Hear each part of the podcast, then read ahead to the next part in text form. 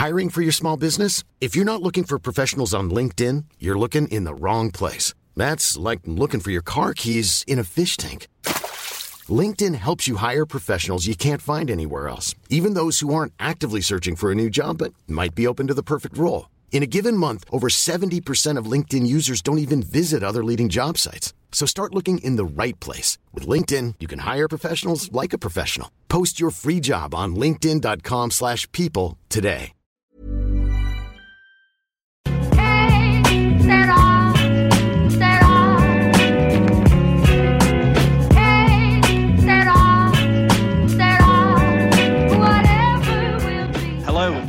Special episode of the Championship Roundtable podcast. You can reach us on Twitter, which our page is at Championship Pod, and you can also follow me on my personal Twitter, which is at underscore James Vickers. Hi, I'm Andy Buckley Taylor. You can find me on Twitter with my user handle at BuckTaylor64. I do a blog all about Derby County. It's in the Derbyshire Times and the other um, various uh, Derbyshire websites covering their local papers. Hi, I'm Russ Golden, host of Cottage Talk, a podcast about Fulham Football Club. You can follow me on Twitter, at Russ underscore Goldman, and also at the show Twitter page, which is simply Cottage Talk. Yeah, thank you for joining me today, guys. Obviously, we're here to preview the sort of playoff first and second leg as a whole, really, I guess. Um, obviously, Derby County versus Fulham. Fulham desperately unlucky on the last day. You know, that, that big win streak coming to an end in the one game out of it that you needed to win, which I know must be gutting for you, Russ. Uh, and then on the other end, Andy, who I know have given you uh, a lot of grief on Twitter over the last few weeks, but you managed to hold in there and uh, beat Preston to the playoffs. So uh, congratulations on that. Uh, I'm in no way jealous, um, but I'll, um, I'll Liar. Yeah, I'm. Uh, yeah, I'm trying my best not to show it. Um, I'll come to you first, Andy. If you just want to talk us through the game at the weekend, obviously. Preston needed Barnsley to win. Obviously, you uh, you put in quite the dominant performance and ran out four one winners. Were there sort of any nerves around sort of Derby before the game, and, and how did you sort of play in that game? Um, I wasn't nervous actually without uh, trying to sound too cocky about it. Um, different scenario, you know, like uh, a few years ago when we uh, messed it up on the last day of the season against Reading. Um, I went there pretty confident that uh, we were going to pull a result off, and the game itself surprised me, to be quite honest, because Barnsley were fighting for survival, and uh, I expected a, a bit more trouble off them. I think they destroyed Brentford uh, the previous week. Was it 3 0? And uh, I thought they would give us a bit of trouble. I was expecting to see more from Ollie McBurnie, and I know a lot of uh, championship clubs have their eye on him with regards to next season. But as, as far as the game went, I mean, there was some attacks from Barnsley. But to me, once once we uh, scored the opening goal, uh, Cameron Jerome, um, which he scored after a superb through pass by Bradley Johnson, the head seemed to drop a little. And and once um, we went 2 0 up, they, they, they, just seemed to give up. And uh, it was a convincing win for us. But it, it looked like we didn't need to get out of second gear. And, and no disrespect to Barnsley. I know one of our fellow podcasters is a Barnsley supporter. But um, from the first goal onwards, I think there was only going to be one winner in the game. And, and, and that's good. You know, a win like this going into the playoffs, it's good. It's kept the uh, momentum going as uh, after the draw at Villa Park, and then obviously previously to that, uh, beating Cardiff City comprehensively as well. So uh, that that can only be good going into what is a very tricky look, tricky looking tie with Fulham. Yeah, we'll we'll get on to the Fulham game in a second, but I'll uh, I'll come to you just quickly, Russ. Obviously, desperately unlucky. You know, the the Cardiff result went your way, but to go to Birmingham, you know, to sort of lose that massive unbeaten run that you had in, you know, the one game that you desperately needed to win, you know, desperately unlucky for yourselves. How did sort of the game go, and do you think sort of nerves got the better of the Fulham squad? I don't think it was nerves. That's number one. And uh, I think this really came down to Birmingham City, Gary, uh, I'm sorry, Gary Monk setting his team up and knowing how to beat Fulham. They actually had a very good game plan. They made it difficult on Fulham, and uh, it worked very well. Uh, Fulham had an opportunity early on in the match and uh, did not score with an opportunity from uh, Lucas Piazon they were doing well in the first opening 10 to 12 minutes, but every time Birmingham City had a chance to attack, they looked extremely dangerous. And uh, they took advantage of one of those opportunities, took an early lead, and then they got a second goal late in the first half, which made it 2 0. And then it was going to be an uphill struggle. And uh, I've, you know, again, this is just my opinion. I've watched the match, and uh, I feel strongly that this match had more to do with uh, Birmingham City than it did with Fulham. I, I don't think Fulham choked. I don't believe in that. I believe that this team took it to Fulham and they deserved all three points. And uh, I think at some point you just have to say you were beat on that day by the better team. They were the better team that day. It's it's hard because of everything on the line, and uh, they just got beat. A team that was desperate to stay in the league. It, it still was looked like it was going to be in their favor, but they you know going into it, you, they probably felt they needed the point. So not only did they get the point, they got all three points. And uh, if Fulham did get all three points, then they would have won promotion. But possibly Cardiff City would have uh, reacted differently if they heard the result. If we were ahead, who knows? We're never going to know. But if I'm looking at it and I'm being honest, I, I thought Fulham played a horrible match. But there's a reason for it. The reason happens to be Birmingham City. And I don't think enough credit has been given to them. It's cause and effect. They caused us to look the way that we did. We played terrible.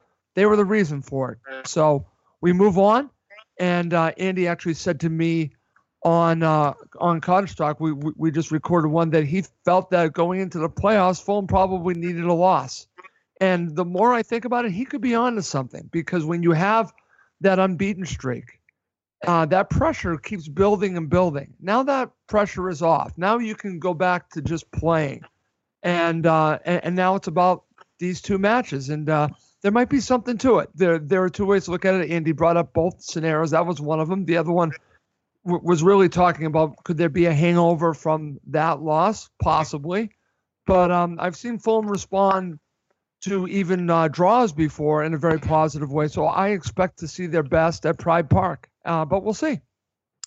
Yeah, that sort of takes us nicely into sort of covering the game at Pride Park, which you know coming up fast now. Um, sort of the floor's open, really. I just wanted to first of all get your thoughts on obviously Derby coming in off the back of the win, and you know you said there, Russ, that it's never a good time to lose a game, especially to miss out on promotion. But that could be sort of the the kick that the Fulham sort of team need, you know, to get not necessarily back to basics, but to take the pressure off of that that unbeaten run and you know go into the playoffs sort of solely focused. Where do you two see sort of the key battles on the pitch being? Obviously, it'll be easy to point to you know the the so-called say superstar players um, you know, the likes of Vydra, Sessegnon. Are there any sort of key battles that each of you were looking at and thinking that, you know, if either of your player can come out on top, that'll go a long way to influencing the game? Well, I'll start, and uh, Andy and I already talked about it. He brought up a player that I truly believe is key is Tom Cairney, but I, I'm going to just put it to a bigger and say about the midfield three. If the midfield three can control the play and get the ball forward to players like Sessegnon and then someone on the other side, and maybe Ryan Fredericks uh, on the right at right back, well, then that sets everything up getting to Mitrovic. But I think it, belie- it begins with our midfield three. If Derby County can stifle them, then that could be advantage to them. But it, if you look at, you know, Andy mentioned Cairney, and I agree with him. Cairney's key, but also those two others, you really need to focus on all three of them. If you can take away that passing game, then you can really disrupt what Fulham want to do. Yeah, I mean, I, I think that's right what Russ says. Um, what key obviously is going to be in the midfield, and if we're going to have any chance in the midfield battle, we're going to need Tom Huddlestone playing at his best with, with his uh, with his passing. He's known for being a good passer of the ball, but Bradley Johnson needs to keep up the, the form of the last couple of games as well. But uh, a, a threat from Fulham will come down the flanks. Uh, Ryan Fredericks down the right, Ryan Sessegnon down the left. That's where they've um, exploited us in the past couple of games. Ryan Fredericks especially uh, gave us uh, trouble in the away game because we are we're arguably weaker down the left than we are down the right.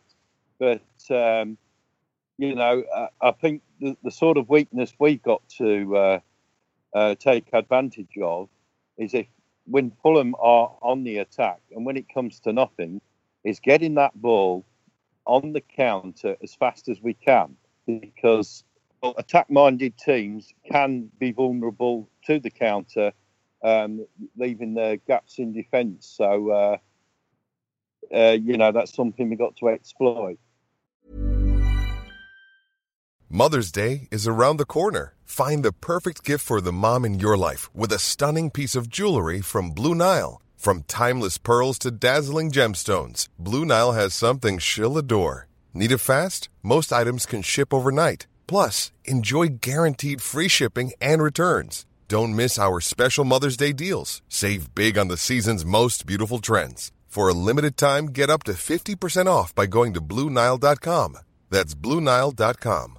Hey, I'm Ryan Reynolds. At Mint Mobile, we like to do the opposite of what Big Wireless does. They charge you a lot, we charge you a little. So naturally, when they announced they'd be raising their prices due to inflation, we decided to deflate our prices due to not hating you. That's right. We're cutting the price of Mint Unlimited from $30 a month to just $15 a month. Give it a try at mintmobile.com slash switch. $45 upfront for three months plus taxes and fees. Promo for new customers for limited time. Unlimited more than 40 gigabytes per month. Slows. Full terms at mintmobile.com. Yeah, you mentioned there obviously the midfield battle being key. Um, sort of question to you, Andy. Do you think that obviously sort of looking at, at the Derby team, Huddlestone and Johnson, you know, I, I don't think you'd find sort of many more experienced um, sort of centre midfield pairings in the league. Do you think that that experience will sort of come in key, uh, sort of to go in towards to winning that midfield battle? It could do so. Um, I mean, yeah, obviously the two very experienced midfielders. Uh, Tom Huddlestone was slow uh, getting his season going, but um, ever since then, you know, uh, he's, he's proved crucial with his passing. Uh, Bradley Johnson as well as Tom. Um, he's got the experience, but he's also got the experience of uh, being promoted as well. I mean, uh, Bradley Johnson and Cameron Jerome obviously have experienced it with Norwich City, um, but uh, they are two key roles. And if if, if Rowett does um, set up with the uh, two three four one formation, we, we've got to ensure that those two, in conjunction with the four playing behind the striker, uh, make make it um, good effect of, of, of, of of all their strengths and uh, close them down as rapidly as we can. Because um, if, if you if you give Sessegnon, in fact, if you give their midfield free any room at all, so uh, um, you know hopefully Gary Rowett uh, would take and uh, looked at their strengths and uh, he'll set up and, and have a plan to combat it. Yeah, you mentioned there Sessegnon, and uh, I'll go to you sort of on this, Russ. Obviously, Sessegnon will be the player that, you know, I'd imagine the Sky cameras and the sort of the, the pundits will pick out as, you know, one of the most important players sort of from either side going into the uh, sort of the two legs. Sort of first of all to you, who do you see being the key for Fulham? Um, would there be a player that you'd single out? And then secondly, um, do you think that sort of the likes of Mitrovic, um, you know, the players that are sort of in World Cup contention will, will see this as, you know, an opportunity to sort of nail down their place in that World Cup squad and, you know, potentially going into next season, you know, put themselves in the shopping sort of window for bigger clubs. Okay, well, keys for form. We've already talked about the midfield three, so I'm just going to focus just straight in the middle, and uh, because I could talk about them, but I want to focus on McDonald because McDonald is extremely key to everything that Fulham do. He he will uh, protect that back four, which is very important. He does an incredible job there, but he can also start the play up from deep. So Kevin McDonald is very key in this match. And then, of course, you go up to uh, Mitrovic, and uh, Mitrovic is just someone that just scores goals, and uh, he needs service. So if Fulham can get him the service that he needs, look out. But that's again, it's all going to really, for me, take place right in midfield leading up to Mitrovic, and then of course everything flows down the wings as well. But for me, if I'm going to focus on where I think the key players are, I'm going to go right to McDonald even more than Cairney, and then to Mitrovic. But but uh, getting to your point about Sessegnon, because Sessegnon is going to be important in this match, and uh, you, you mentioned to us uh, off air in uh, a little rundown that you do talking about injuries and suspensions. Well, potential injury for Fulham that could affect Ryan Sessegnon is Matt Targett. Uh, Matt Targett, I believe, was ill in the match. It was reported, I think, that he actually threw up during the match. He was taken off at halftime, and uh, he was dealing with an injury coming out of the Sunderland match. I believe uh, it was an ankle injury, but he played and against um, Birmingham City, but was it did not look like he was himself, and uh, that injury could have been a factor. Maybe he wasn't feeling well either. We we don't know. Uh, I saw him tweet out, I guess you could say a positive tweet about this upcoming match. So I'm hopeful that he will be there, because if he's not there, then I have a feeling that Jokanovic will move Sessegnon back to left back. And I've talked to you guys about this a great deal. Ryan Sessegnon can play left back, but if you want to utilize his skill set to its potential, he needs to be playing further up the pitch. So for me, when I'm looking at Sessegnon, I'm also looking at Targett. Is Targett playing? Then I think you're going to see Ryan Sessegnon play very well. He played very well at Pride Park the last time, and uh, he did not play well uh, against Birmingham City. And uh, again, I think par- part of it, part of it had, believe it or not, had to do with the dry pitch. He was struggling with it. He finally changed his cleats, and I think he was better after that. But he did not have a good match. So I have a funny feeling he's a confident kid that he'll be expecting much more uh, in this upcoming match. But yeah, he he's a key. If you get him the ball, he's dangerous. Uh, as I've said this many times, it's he might disappear. He, you might not see him for 45, 50 minutes of the match, maybe even longer, and then he just pops out of nowhere because he is extremely clinical and he's always at the right place at the right time. So he he's he's a definite key, and uh, but for me, I, I will know much more about the effectiveness of Ryan Sessegnon when that starting eleven comes out. Yeah, the same question to you, Andy. Are there any sort of key players that you'd like to highlight, sort of for Derby, that you know the Sky cameras and, and pundits might not necessarily sort of pick up on, and then sort of to follow on from what Russ said, are there any sort of injury concerns or suspensions, sort of with the Derby team, sort of going into the first leg? Well, I, I'm wondering what the setup's going to be because Marcus Olsson, um, was, uh, he, he left the game early on Saturday with injury, and uh, Rowett had to adjust things. Uh, Matthew Vydra came on, but uh, if, if we're going to start in the three-one-four-two, uh, they, I'm intrigued to know who's going to start at left wing back because. Um, if it's Craig Forsyth, that means Alex Pearce will come in at centre half. Now, Andreas Weimann and Tom Lawrence have been in good form recently, and you know they've been playing in the middle in that four behind the striker. So where does that put Vydra? I'm, I'm a little intrigued. I'm, I'm, I'm actually wondering if he'll revert, revert to uh. I hope not, because uh, the the newer formations work pretty well, and it's worked against Cardiff and it's worked against Aston Villa. But um, key players, obviously, Scott Carson's had an excellent um, season in goal, but his distribution when he's got the ball um, has been very good. I think the two in front of him, that uh, Bradley Johnson, if he can keep his uh, recent good form going, will be key to us. But uh, it, it's the it's the four behind the striker if we play if we play um, in that formation, and the key to me is getting it right, and it's easier said than done.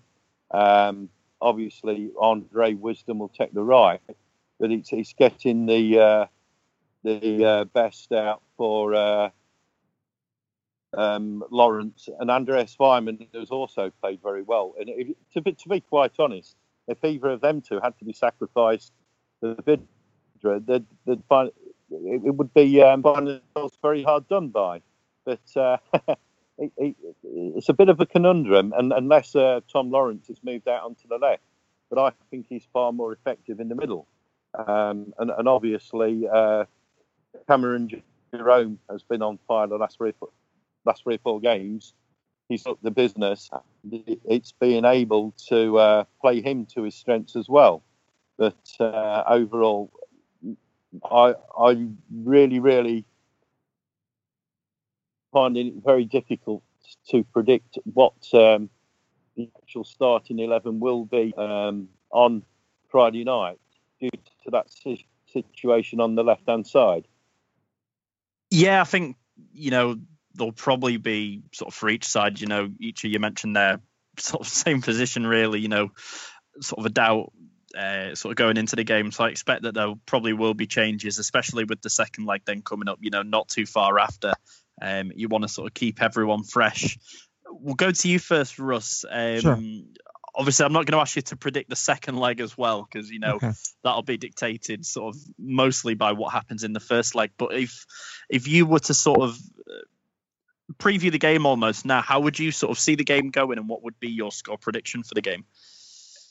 It's hard because um, it's two legs. So you're looking at the first one being basically halftime, and uh, it's uh, it's going to be interesting because Fulham did the exact opposite. They had the home match last season, had Reading come, and uh, I actually like the fact that the second leg is at Craven Cottage, and obviously when you get third, you get that advantage. So uh, I do like that. But uh, it, listen, it's going to be very hard.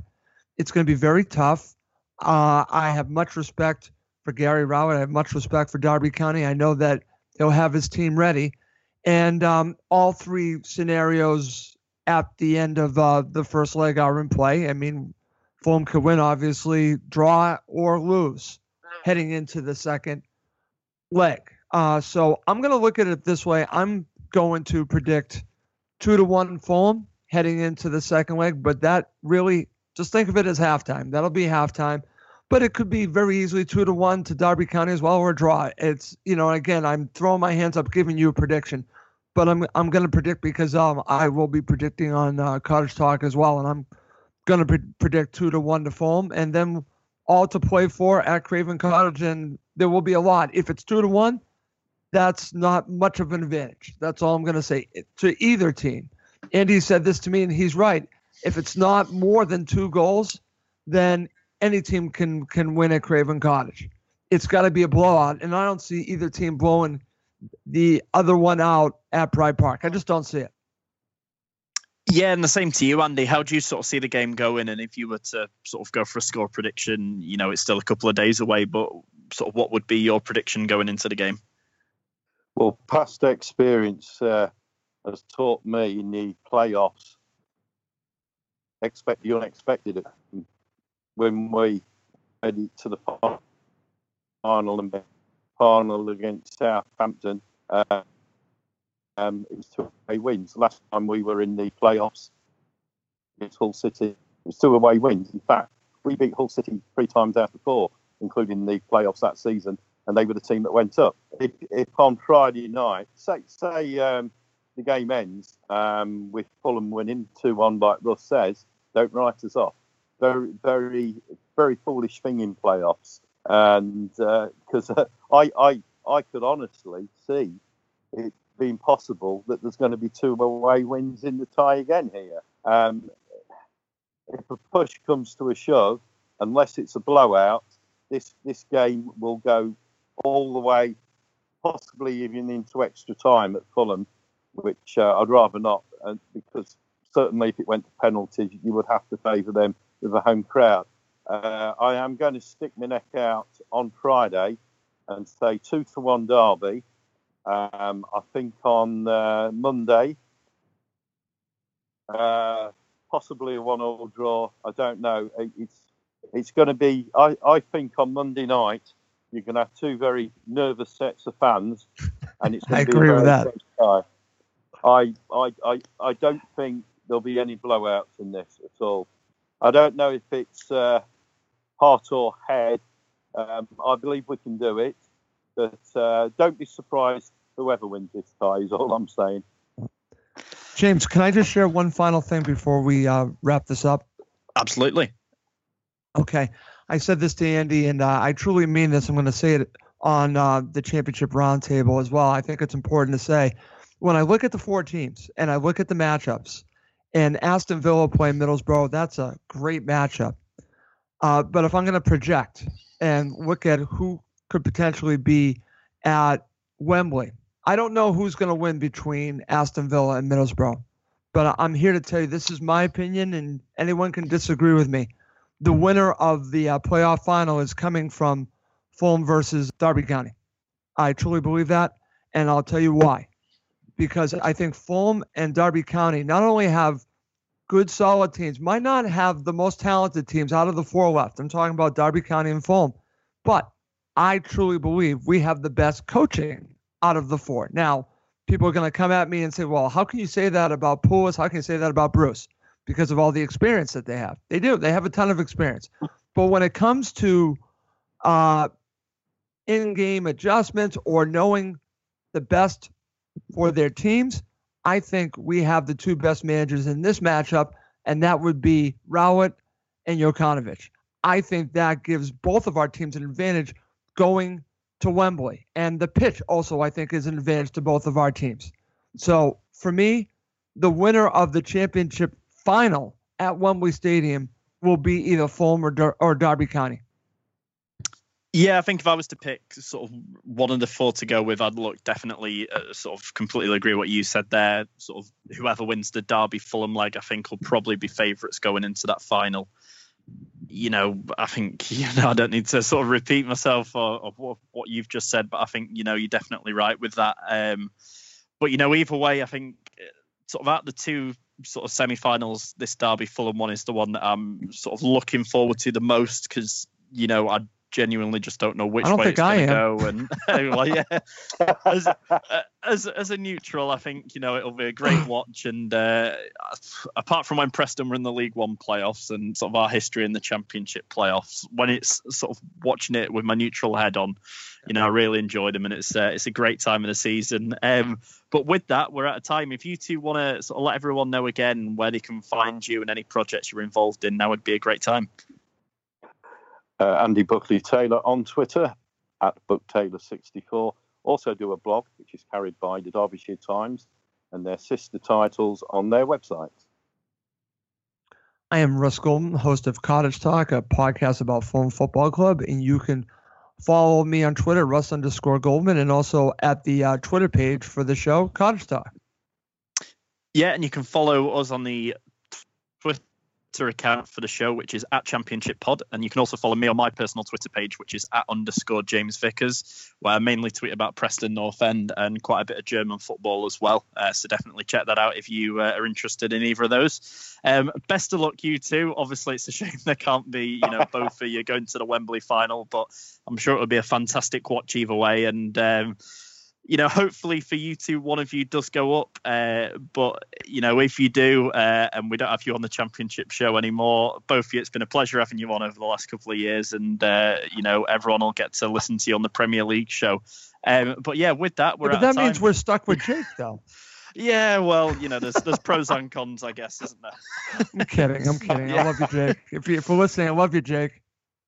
yeah, but with that, we're out of time. Uh, we'll be back in a day's time with a preview for the Middlesbrough Aston Villa leg, and then we'll be back after that once the two legs are done to preview the finals. So, cheers as always for listening, and we'll see you next time.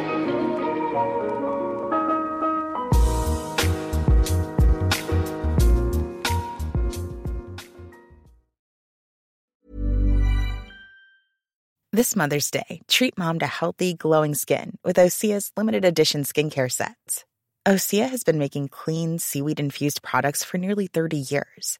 Their advanced eye care duo brightens and firms skin around your eyes, while the Golden Glow Body Trio nourishes and smooths skin all over. Go to OSEAMalibu.com and use code MOM for 10% off your first order site wide.